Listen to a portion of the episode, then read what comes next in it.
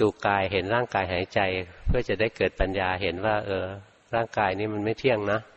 เดี๋ยวมันก็หายใจเข้า เดี๋ยวมันก็หายใจออก ร่างกายนี้มีแต่ทุกข์บีบคั้นนะหายใจเข้าก็เพื่อแก้ทุกข์หายใจออกก็เพื่อแก้ทุกข์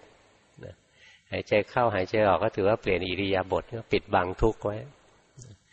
เออร่างกายที่หายใจอยู่เป็นวัตถุธาตุนะไม่ใช่เราหรอกหายใจแล้วเพื่อจะให้เห็นใจรักอย่างนี้ ถึงจะเดินปัญญา ดูเวทนาก็ไม่ใช่เพื่อชนะเวทนา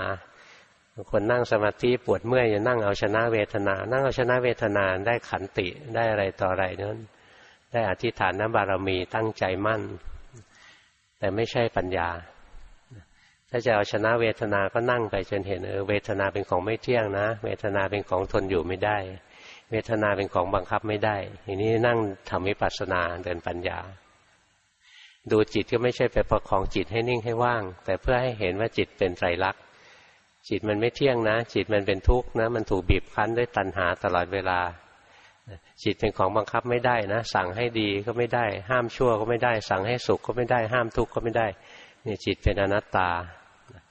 อย่างนี้ถึงจะเรียกว่าเดินวิปัสสนาอยู่